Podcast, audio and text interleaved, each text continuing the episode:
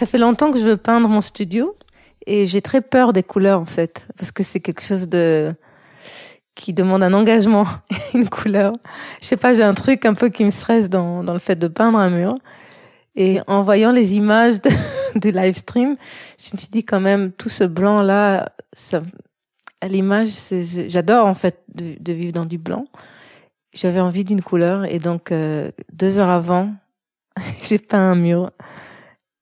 C'était trop bien.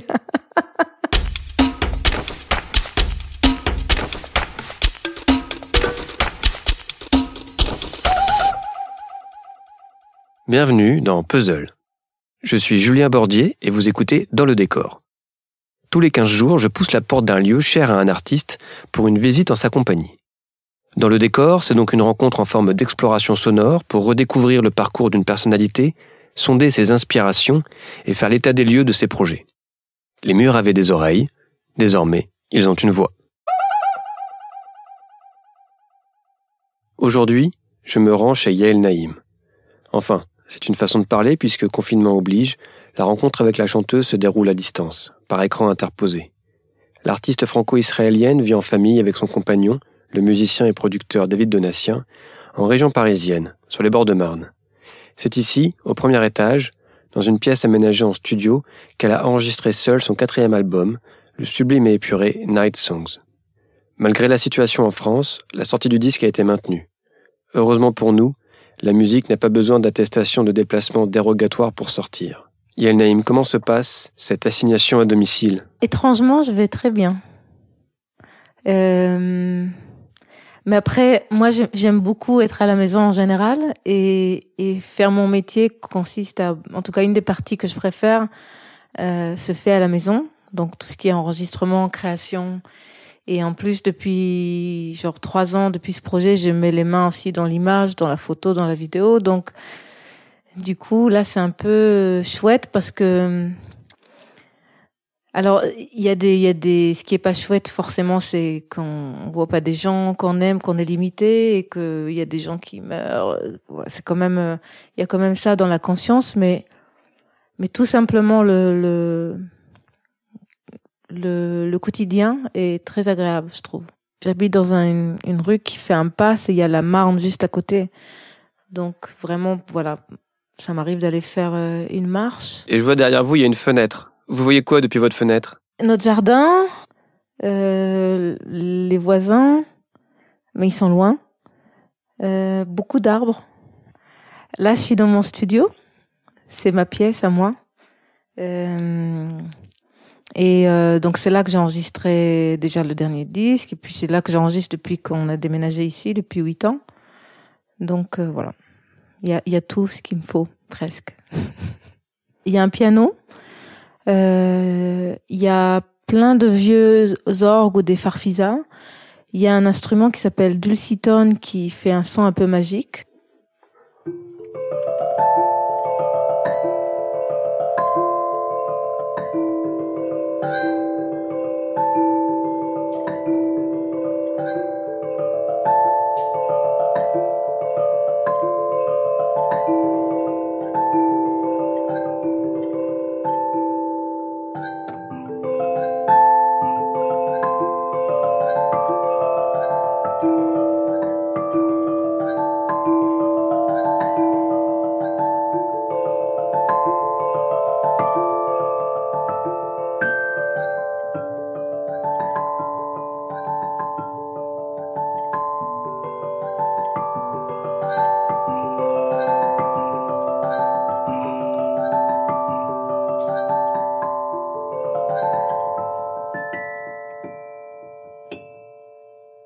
En ce moment, donc, on est en, confinement, vous êtes isolé.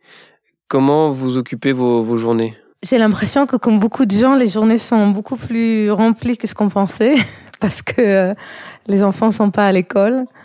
Donc, euh, c'est un sacré jonglage, mais en fait, j'aime bien aussi le fait qu'ils sont là et qu'ils qu'ils travaillent euh, de la maison, même si c'est il y a beaucoup de choses à faire. Donc, je me divise entre euh, des choses simples de famille, de faire à manger, de jouer avec les enfants et et travailler. Et travailler, ça veut dire plusieurs choses. Euh, donc créer de la musique, faire de la musique, c'est ce que j'aime faire. Euh, en ce moment, donc le studio de David, il est en bas, donc on est en train de faire une musique de film, par exemple. Donc on, parfois on enregistre là-haut, parfois en bas.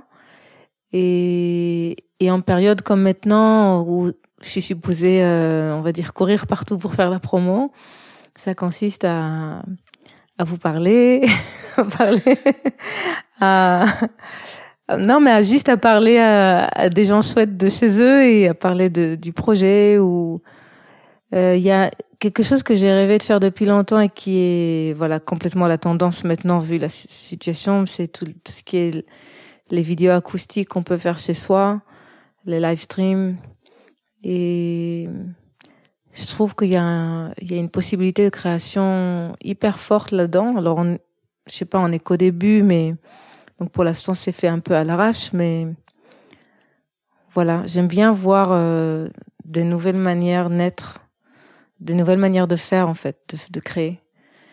Donc euh, et j'aime bien créer dans la contrainte en général. Donc euh, en fait, dès qu'il y a une contrainte, on a, moi j'ai envie des fois de la, de trouver une manière de la dépasser. Et donc c'est comme si ça ouvre quelque chose dans la survie ou dans la création qui commence à, à, à se réveiller. Vous avez fait un, un concert sur Instagram en live. Ça vous a fait quoi justement de partager ces chansons de cette manière? J'aime bien le fait que ce soit nouveau. Euh, je vous cache pas que j'ai un trac plus que quand je fais des concerts, justement comme il y a cette partie inconnue et et, et ça permet de en tout cas moi je, je vois que ça me permet d'aller beaucoup plus loin musicalement c'est-à-dire quand je m'envole c'est vraiment je pars je pars je pars loin parce que justement on est chez soi, on est écouté, mais on est quand même chez soi. C'est un, un, truc un peu bizarre. Et à la fin de la session, euh, c'est bizarre. Je pense que ça, ça fait le même effet qu'après un concert. Je sens que je sors d'un concert. C'est avec le même euh, niveau d'adrénaline presque. Euh, c'est très chouette de sentir qu'on est tous à peu près. En fait, ce que j'aime bien dans le live, c'est qu'on est tous ensemble dans une même pièce et on est tous là à ce moment présent en train de vivre quelque chose. Et, et bizarrement, dans ce contexte-là, bah, il y a quelque chose de similaire qui se produit. On est tous chez nous, enfermés, et on a trouvé cette manière pour, euh, pour rester connectés. Ça fait longtemps que je veux peindre mon studio, et j'ai très peur des couleurs, en fait, parce que c'est quelque chose de, qui demande un engagement, une couleur. Je sais pas, j'ai un truc un peu qui me stresse dans, dans le fait de peindre un mur. Et en voyant les images de, du live stream, je me suis dit quand même, tout ce blanc-là, ça, à l'image, j'adore en fait de, vivre dans du blanc. J'avais envie d'une couleur et donc euh, deux heures avant, j'ai peint un mur. C'était trop bien. donc voilà ce que ce que ça me fait faire les live streams. Je peins mes murs. Un seul mur. Un seul pour l'instant. J'ai même pas été jusqu'au bout parce que j'avais pas l'échelle qu'il fallait, donc je me suis arrêtée euh, quelque part. Quand vous m'avez montré un des claviers, il y avait un dessin ou une pochette, je sais pas ce que c'est. C'est quoi? J'aime bien peindre ou dessiner. J'ai absolument pas technique, donc c'est très frustrant. Mais j'adore faire ça et depuis toujours, voilà.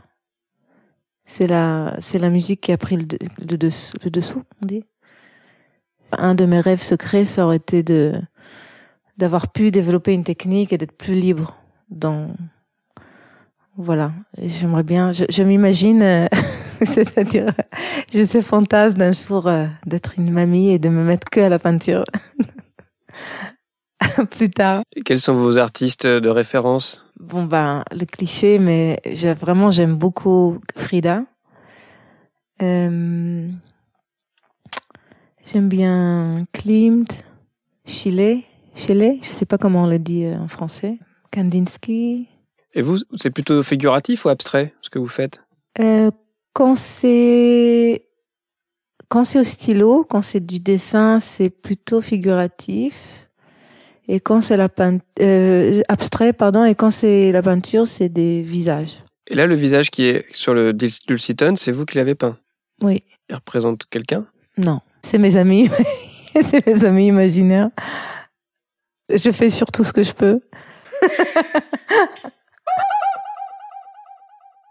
Est-ce que pour vous, cette, cette, pause qui nous est imposée, elle a des aspects salutaires pour, pour notre fonctionnement collectif aussi, pas forcément individuel, mais même pour la société? Évidemment. Déjà, juste sur l'aspect euh, écologique, c'est tellement fou l'impact que ça a. Euh, je pense que ça nous fait voir à quel point on est rentré dans un truc de consommation. En fait, moi, je, je sens que, en fait, je pourrais très bien euh, c'est quelque chose qui a déjà démarré sur cet album-là, mais ça nous montre qu'on peut consommer un peu moins, beaucoup moins même, soulager un peu tous les problèmes écologiques qu'on cause et trouver vraiment d'autres manières de, vivre tout d'abord, euh, de consommer un peu moins, de passer plus de temps avec des gens qu'on aime, qu'on aime, avec nos familles, euh, d'être plus solidaire. Euh, Ouais, bizarrement, souvent, en tout cas sur l'aspect privé, comme sur l'aspect, euh, euh, on va dire, euh, social, il y a certains changements qui sont difficiles à faire si on n'est pas forcé. Parce que tant que c'est confortable, eh ben, c'est super confortable on est bien, quoi. On n'a pas envie de changer. En je sors d'une période comme ça où, où le changement est venu que dans un temps de crise et je suis je suis très heureuse qu'il y ait eu ce temps de crise parce que ça m'a forcé à aller quelque part où jamais de la vie j'irais euh, si tout était confortable. Donc je pense que ça va nous faire ça. Est-ce que la solitude vous fait peur? Pas du tout. Moi, c'est l'inverse, en fait. Moi, j'aime pas. Je, je, sature très vite d'être trop avec des gens. J'ai besoin de. En fait, je peux passer des semaines seule. Je vivais comme ça avant. Et encore une fois, Night Song, ça a été un peu un besoin aussi de fermer la porte et de rentrer dans une bulle. Et c'est ce que j'aime. Il y a trois ans, bien avant le coronavirus, Yael Naïm a traversé une autre crise de la quarantaine. Elle a éprouvé le besoin de créer une œuvre musicale intime, solitaire, sans concession. De cet isolement est né Night Songs, un disque élaboré la nuit, dans son home studio, loin de l'agitation du monde, à la recherche d'une paix intérieure.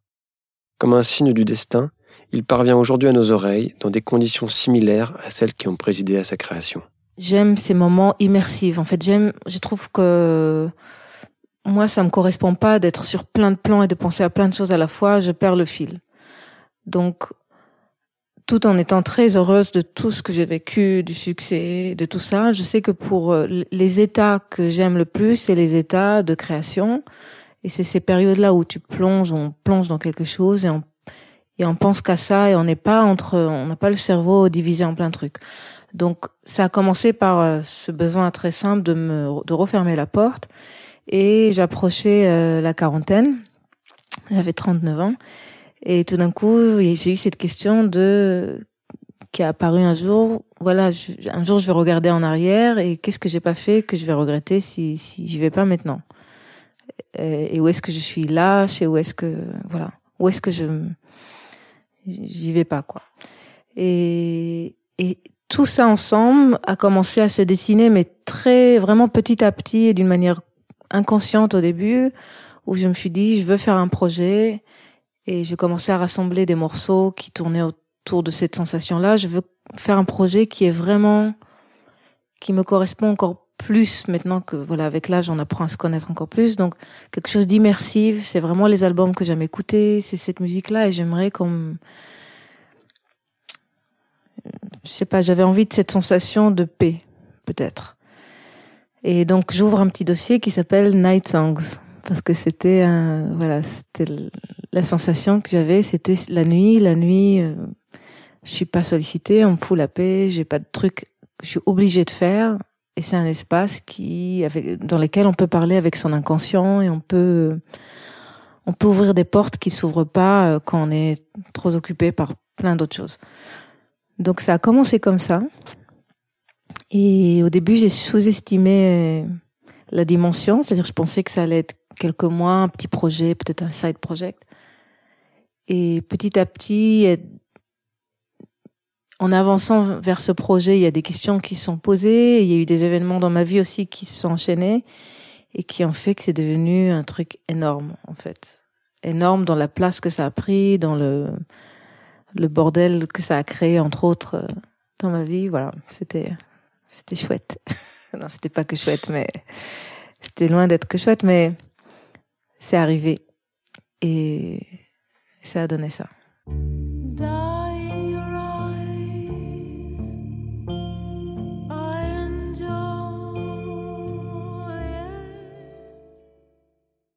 Ce petit fil que vous avez tiré est devenu quelque chose de nécessaire.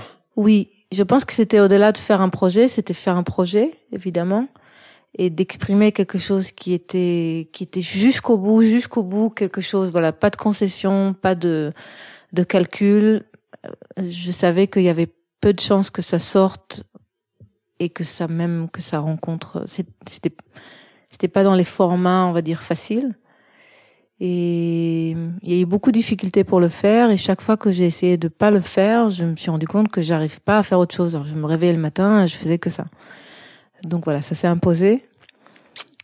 Euh, et puis voilà, ça m'a accompagné pendant trois ans de, de peut-être de remise en question et de renaissance peut-être. Il fallait attendre une certaine heure pour atteindre ce bon moment de sérénité et de paix intérieure le calme, l'isolement que vous recherchiez, vous vous mettiez au piano et comment ça se passe? Globalement, ce que j'aime bien, c'est peut-être à partir de 10h30, 11h du soir.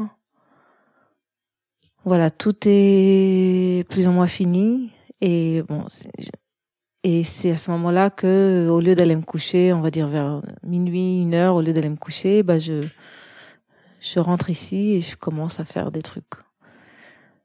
Euh, donc ça peut être, euh, oui, écrire une chanson ou la produire ou et ensuite après je continue le matin aussi, mais c'est la nuit que ça naît, on va dire. Mais il n'y a pas de routine en fait. Comment dire? C'est juste que je rentre dans cette pièce et il y a un peu tout qui est accessible. Donc il y a tous mes instruments, donc je branche un micro, je vais enregistrer une idée. Un coup ça va être dans tel instrument, un coup ça va être dans un autre voilà, du moment où je suis dedans, dans la pièce, il n'y a pas de, il a pas de règle vraiment. La nuit, c'est pas que, euh, c'est pas qu'un, c'est pas que l'aspect technique du fait de travailler la nuit. C'est vraiment, c'est de là que vient une certaine connexion pour moi. Donc c'est là que je connecte. Et après, ça n'empêche pas que la journée, je continue à travailler, etc. Mais il y a un aspect plus euh, conscient pendant la journée. Euh, et avant, je travaillais aussi beaucoup la nuit. C'est juste que je me suis peut-être pas permis de plonger dans cet univers que, qui fait naître, que, ce, que cet état-là fait naître. Donc, je sens que je sens qu'il y a plusieurs états dans lesquels on peut connecter à ce truc un peu invisible et, laisser venir des choses, des, compositions. Ça peut être la peinture, ça peut être euh, juste une sensation. Et comment dire? Voilà, c'est juste qu'avant, avant, pas avant, mais il y a des disques. Dans, déjà, c'était pas le même processus. On était deux, donc il y a eu un, un retour sur euh, sur un deuxième avis, sur euh, c'était euh, agréable de sentir qu'une chanson qui est importante pour moi plaît peut-être un petit peu. Et donc c'était pas le même je sais pas comment expliquer. C'était pas la même chose. Est-ce que vous sentez qu'il y aura un après Night Songs dans votre manière de, de faire de la musique? Oui, je suis en train de faire un Night Songs 2. C'est pas une blague. J'ai super envie de faire Night Songs 2. Mais on va voir. Comme les séries. Saison 2. voilà. Si vous pouviez changer de décor, tout d'un coup là Où est-ce que vous aimeriez aller? Des choses simples, peut-être juste euh, voir euh, ma mère et mes, mes copines à Tel Aviv. Euh, j'aime bien la nature un peu un, peu plus un peu plus dense, donc une forêt ou la mer. Est-ce que vous avez des conseils à donner euh, aux gens chez eux, là, des conseils pour euh, pour chanter, pour méditer, ou alors des recommandations de lecture ou de films ou de séries à, à regarder pour, pour occuper son temps? Écoutez les conseils précieux de votre spécialiste du jour. Ah, vous êtes une spécialiste en isolement. c'est ça. Ouais, ouais. Oui, mais après, il faut aimer. C'est-à-dire, euh, il faut aimer. Tout le monde n'aime pas. Hein. C'est des caractères. Euh, bon, alors, vous êtes prêts pour le conseil? Le conseil. Moi, j'aurais dit, permettez-vous. Méditez là-dessus. C'est très ouvert. Par exemple, euh, un enfant, il va se permettre de prendre une feuille et de, et de gribouiller, il va être content quand même. Il s'est permis de lâcher quelque chose et il s'est pas pris la tête et c'est-à-dire c'est plus tard que ça arrive là, oh c'est pas joli, merde, tu vois? Tous, tous ces voix-là qui nous, qui de servent de, de critique intérieure. C'est juste se permettre de faire plein de trucs débiles, de, de danser avec la musique, de dessiner, de chanter, de, de rien faire surtout, de lire, de et peut-être un autre truc, mais que encore une fois je fais pas encore comme j'aimerais, mais les peu de fois où j'ai réussi c'était tellement bon. C'est-à-dire que avec le téléphone, avec les réseaux sociaux et avec tous les bons films qu'on peut voir et toute la lecture, il y a tellement de choses à faire. Et et dès qu'on a cinq secondes, eh ben, on le remplit par quelque chose. Et, et tous les gens qui ont traversé, je pense qu'on a tous traversé des périodes de transition, des périodes de vide ou des périodes difficiles. À ce moment-là, on se rend compte à quel point c'est effrayant le vide ou de pas savoir ce qui va se passer ou que tout d'un coup on perd notre travail ou tout d'un coup les gens qui nous ont aimés nous, nous aiment plus et tout d'un coup on a l'impression de plus exister parce que c'est vide. Et il y a quelqu'un qui m'a gentiment euh, conseillé de de me reposer dans le vide de secondes et et de pas oublier que tout passe, que, tout change tout le temps. Donc même ce moment de vide, il va disparaître un moment et on va se rappeler de ce moment en disant oh c'était si bien le vide. Alors que pendant qu'il était là, on, on pleurait, on pensait que c'était horrible. Donc de pas avoir peur du vide. Il est l'heure pour moi de quitter les lieux. Toute l'équipe de Puzzle continue de vous accompagner pendant le confinement sanitaire avec ses recommandations culturelles.